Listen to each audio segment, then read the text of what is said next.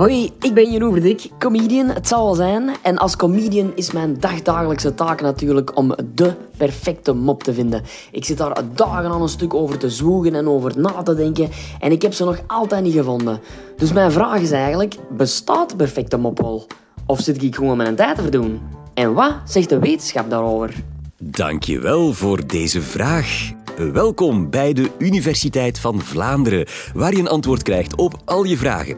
Ik ben Tom de Kok en hier bij me in de studio zit Bert Oben, professor taalkunde en bedrijfscommunicatie, maar vooral ook specialist in moppetappen. Wel, professor Oben, bestaat er zoiets als de ultieme mop?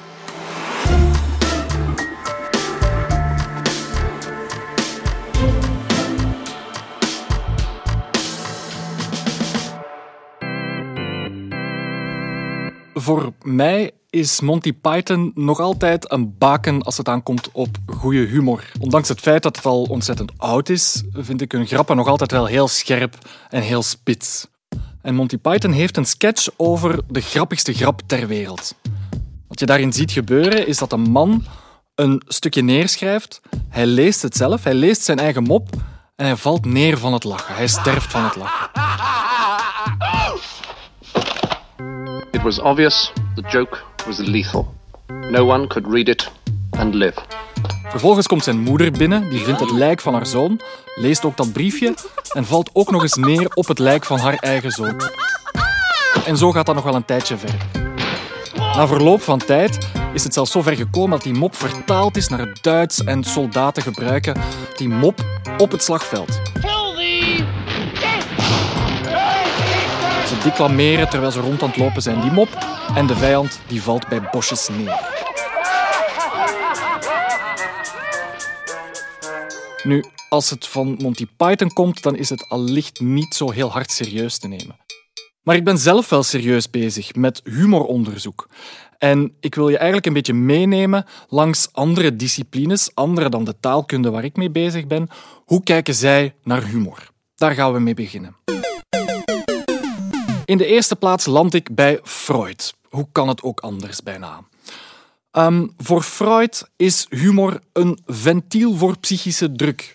Hij beschouwt de menselijke psyche als een vat waar heel wat spanning op staat. Doordat we onze instincten, onze oerverlangens, onze seksuele driften enzovoort niet zomaar de hele tijd kunnen botvieren, ontstaat er psychische druk. En dankzij humor kan die druk verlicht worden. Laten we eens luisteren naar een eerste grap. Vraagt de ene vrijgezel aan de andere: Hoe was uw verblijf in het nudistenkamp? Wow, best wel oké na een tijdje, antwoordt een andere. De eerste drie dagen die waren het hardst.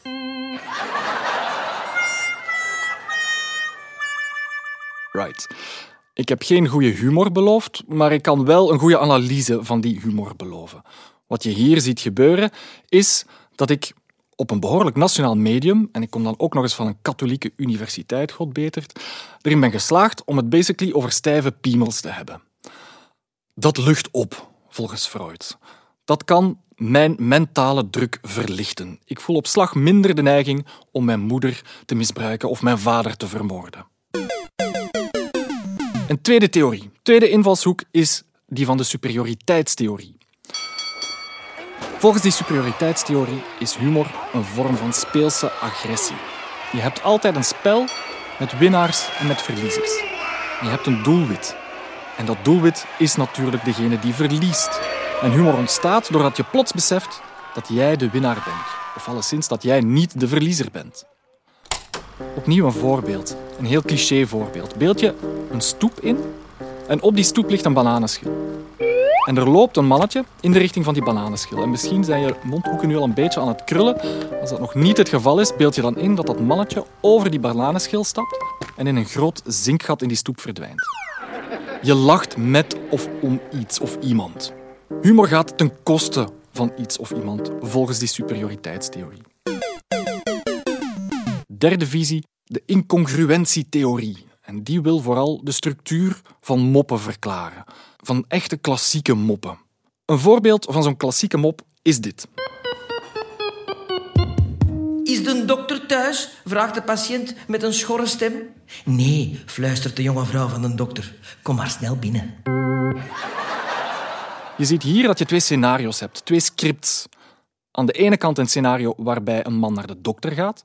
Aan de andere kant een scenario waarbij een man naar de vrouw van de dokter gaat, een overspelscenario. En die twee scenario's die kunnen niet tegelijkertijd waar zijn. Er is dus een oppositie tussen die twee scenario's, een tegenstelling.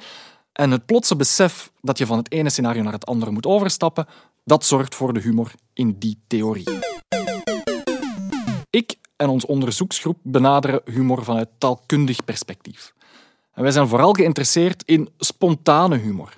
Humor zoals die in dagdagelijkse gesprekken ontstaat. Dus niet die afgelikte, netjes gepolijste vormen van humor in comedy of in de klassieke mop of in sitcoms, maar de ruwe, ambachtelijke raas die we kallen met onze vrienden en familie de hele dag door. Om uit te leggen hoe humor in die situaties werkt, wil ik eerst een stukje uitzoomen. Van humor naar betekenis. Hoe komt betekenis tot stand volgens ons? En ik wil je misschien afhelpen van een intuïtie, namelijk dat de betekenis van een woord of zo niet per definitie in het woordenboek gezocht moet worden, of niet alleen in het woordenboek gezocht moet worden. En ik heb eigenlijk een vraag voor jou. Wat betekent, we zijn nu toch nog in Freudiaanse termen, wat betekent het woord pornoschuif voor jou? Allicht ga je pornoschuif niet zomaar in het woordenboek vinden, maar je kan via een grammatica-boek nog wel denken van een pornoschuif, ja, dat is een schuif waar porno in zit. Maar het gaat nog veel verder dan dat. Misschien is de pornoschuif wel die schuif waar die vriend van jou op zat, op dat wilde feestje. En die vriend heeft zo'n vreemde jaren tachtig pornosnor. Die is op die schuif gaan zitten en die schuif gaat nu niet meer goed open. En daarom is dat de pornoschuif. En zo zijn er nog ontzettend veel mogelijke redenen te bedenken of mogelijke betekenissen te bedenken voor dat woord. En dan kan je zeggen, ja, oké, dat is nu een heel geknutseld voorbeeld, een heel specifiek voorbeeld. Maar ook bij een heel frequent woord, zoals ja bijvoorbeeld, kan je hetzelfde zeggen. Ja kan eigenlijk zowat alles betekenen. Het kan zelfs nee betekenen, het kan soms betekenen of het kan misschien betekenen. Of stel je voor dat er twee studenten zijn die wachten op een mondeling examen van mij, maar ik ben veel te laat. Ze zitten daar en zegt de ene tegen de andere: Ja. In die context betekent ja iets heel specifieks. Dan betekent dat: Oh nee, het is weer gebeurd. Of die onnozele professor is weer te laat. Dat ga je zeker niet in het woordenboek vinden. Goed, betekenis zit dus niet in de woorden zelf, maar ontstaat ter plekke. Tussen mensen, in de context. Om het met een bond zonder naamachtige uitspraak te zeggen. Betekenis is een werkwoord. Het is iets dat je doet. Nu, wij zijn bezig met onderzoek naar betekenis in serieuze en in niet-serieuze uh, gesprekken. En we zien dat er eigenlijk net dezelfde betekenismechanismen aan het werk zijn. Een eerste voorbeeld, metonymie. Dat ken je misschien nog wel van de lessen Nederlands van vroeger. Je zegt één ding, maar je bedoelt iets anders. Dagelijks uh, ten huizen, uh, oben, hoor je, eet je bord op. Ik heb het dan natuurlijk tegen mijn kinderen en ik verwacht niet dat ze het porselein zitten op te knabbelen, maar dat ze opeten wat er op hun bord ligt. Dus je benoemt één deel, en je bedoelt het andere. En je gebruikt een heel duidelijk referentiepunt. Het bord is een heel goed referentiepunt voor dat wat op het bord ligt. Als je aan mij zou vragen hoe ben je hier in deze opnamestudio geraakt, dan kan ik zeggen, wel, ik heb een treinticket gekocht. Dat is ook metonymie. Ik heb namelijk veel meer gedaan dan een treinticket gekocht. Ik ben gaan staan wachten op het perron. Dan heb ik nog wat gewacht, want ik heb de trein genomen. Dan ben ik ingestapt, ben ik naar hier gekomen, uitgestapt enzovoort. Dus je benoemt één onderdeeltje en je bedoelt er veel meer mee. Dat is metonymie. In serieus taalgebruik. In niet-serieus taalgebruik zie je net hetzelfde gebeuren. Alleen ga je dan geen duidelijk referentiepunt gebruiken, maar een onduidelijker, een vergezochter referentiepunt. Als je naar een theatervoorstelling gaat en voor de show komt er iemand op de planken en die zegt: Vergeet niet om na de lezing uw gsm weer aan te zetten, dan heb je ook metonymie. Je verwijst naar één punt, het einde van de show, maar je bedoelt natuurlijk dat je nu, bij het begin van de show, je gsm moet uitzetten. Daar heb je geen heel duidelijk referentiepunt voor gebruikt. Je hebt een beetje meer cognitieve arbeid nodig om die boodschap bij elkaar te puzzelen. Je moet wat verder doordenken en daarom is het humoristisch. Een tweede voorbeeld van een vergelijking tussen serieuze en niet-serieuze context heeft te maken met voor- en achtergrond. Als we mensen, objecten of handelingen beschrijven, dan plaatsen we die relatief ten opzichte van elkaar. Sommige dingen halen we naar de voorgrond, andere dingen duwen we in de achtergrond. We zijn nu allemaal het telewerken heel gewoon. En als ik na een lange dag thuis te zitten heb geobserveerd hoe lui mijn kat is geweest de hele dag, dan kan ik tegen mijn vrouw zeggen: Oh my god, de kat heeft weer de hele dag op de zetel gelegen. Dat is één manier om te werken met voor- en achtergrond. De kat is op de voorgrond, de zetel is op de achtergrond. Ik beschrijf de kat op de voorgrond ten opzichte van die achtergrond. In humor doe je net hetzelfde. Je gaat net zo goed met voor- en achtergrond werken, maar je gaat die uiteraard omkeren. Ik kan dus ook tegen mijn vrouw zeggen: Oh my god, vandaag heeft de zetel de hele dag onder de kat gestaan. Dus je verschuift voor- en achtergrond. Dezelfde principes zijn aan het werk, maar je maakt een iets complexere cognitieve puzzel voor de andere. En dat schept een band. Samen cognitieve puzzels oplossen zorgt voor vertrouwen. Want als ik jou een puzzel voorschotel, dan vertrouw ik erop dat jij die kan oplossen. En jij weet op jouw beurt, oké, hij vertrouwt mij dat ik die puzzel ga kunnen oplossen. Dus samen aan humor doen schept op die manier zeker een band. Ons eigen onderzoek vanuit taalkundig perspectief naar humor in spontane situaties voeren we door onze studenten aan het werk te zetten. In een vak over humor en creativiteit verzamelen zij spontaan taalmateriaal. Ze krijgen een microfoon en een opnemer mee en ze gaan gesprekken aan tafel, terwijl ze televisie kijken, familiefeesten enzovoort, gewone gesprekken op kot, allemaal opnemen. Tijdens die lessen analyseren we dan waar de humor zit en welke soorten van humor daar allemaal in voorkomt. En zo hebben we op dit moment al een mooie dataset bij elkaar gesprokkeld. En die dataset is natuurlijk niet helemaal representatief, want het zijn allemaal studenten en hun entourage, zeg maar, dus familie en vrienden van die studenten. Maar we kunnen er toch al wel wat um, mooie conclusies of observaties in doen. In de eerste plaats, humor is een ontzettend frequent fenomeen. We zijn in die spontane gesprekken non-stop niet serieus. En het is niet zo dat er één potsenmaker dan verantwoordelijk is voor alle humor. Nee, alle deelnemers aan het gesprek doen gewoonweg mee. Dat is een eerste observatie. Tweede observatie is dat de klassieke mop heeft afgedaan in onze dataset. Het komt simpelweg niet voor dat mensen elkaar een klassieke mop vertellen. En in de derde plaats wil ik het hebben over de meest frequente humortypes die we tegenkomen. Het meest frequente humortype is dat van plagen.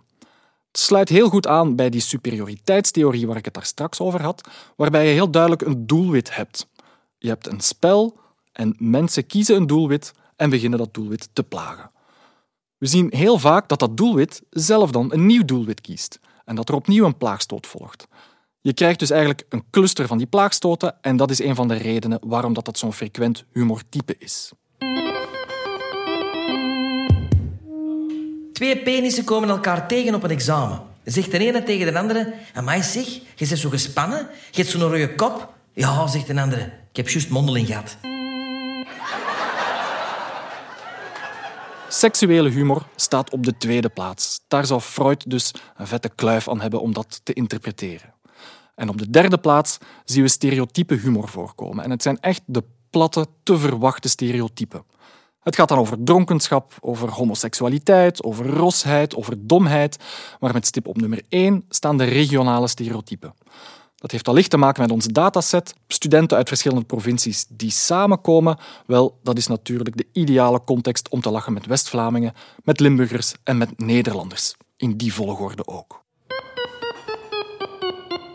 Een West-Vlaamse boer moet voor de rechtbank verschijnen voor de verkrachting van zijn meid. Vraagt de rechter, heb je haar verleid? Zegt een boer, maar nee, ze lag al goed. Hebben we nu al de ultieme grap gevonden? Maar nee, Als we ze al gevonden zouden hebben, zou ik het niet vertellen. Want ik zou nog graag een beetje van jullie belastingsgeld gebruik maken om hier verder onderzoek naar te doen. Ik hoop dat jullie het antwoord samen met mij kunnen geven na mijn uitleg. Want het antwoord is overduidelijk. Bestaat er een ultieme grap? Nee, dat bestaat zeker niet. Grappen zijn niet transplanteerbaar. Humor zit niet in de grap zelf, maar zit in de beleving ervan, in de context. En je kan dus per definitie geen paspartout grap maken die je zomaar van de ene context naar de andere kan overhevelen. Je kent dat wel. You had to be there. Als je een grap vertelt die gisteravond gebeurd is, ja, dan valt die vandaag op een koude steen. Ik ga dat bewijzen. Het moment dat ik het hardst heb gelachen in mijn leven is het volgende. Ik zit met drie vrienden in een berghut. We zijn aan het kaarten aan een tafeltje naast een raam. En de berghut heeft ramen zowel aan de buitenkant als aan de binnenkant van de muur. Waardoor dat er altijd wel een raam dichtvalt. Opeens zegt er een iemand van ons... My god, hoe ambetant is dat? Dat is hier kier op kier. Toen viel mijn broek letterlijk af van het lachen. En jij vindt hier waarschijnlijk helemaal niks aan. Met andere woorden, de ultieme grap bestaat niet. Dus mijn enige raad die ik heb, is dat je maar moet genieten telkens wanneer de mop zich vanzelf aandient in spontaan taalgebruik.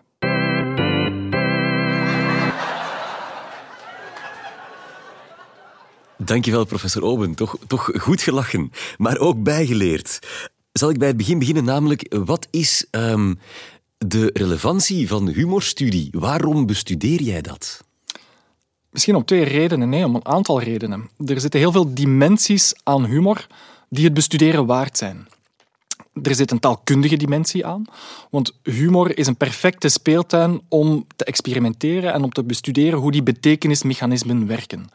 Als je heel goed begrijpt hoe metonymie in humor werkt, dan weet je ook heel goed hoe dat in serieus taalgebruik werkt. Aan de andere kant zijn er heel veel sociale redenen om aan humoronderzoek te doen. Het zal jou niet ontgaan zijn dat, er af en toe, um, dat humor af en toe in de media komt omdat er sociale problemen zijn. Mensen die een grap maken die ze eigenlijk misschien beter niet hadden gemaakt. Mensen die niet kunnen lachen wat er op, uh, als het carnaval gebeurt. Mensen die niet met de cartoons kunnen lachen.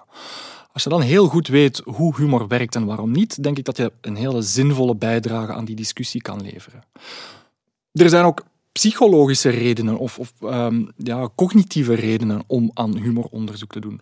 Om goed te weten hoe ons brein werkt, is humor net zo goed een hele goede speeltuin. Je kan daar heel veel uit leren over uh, cognitieve vaardigheden.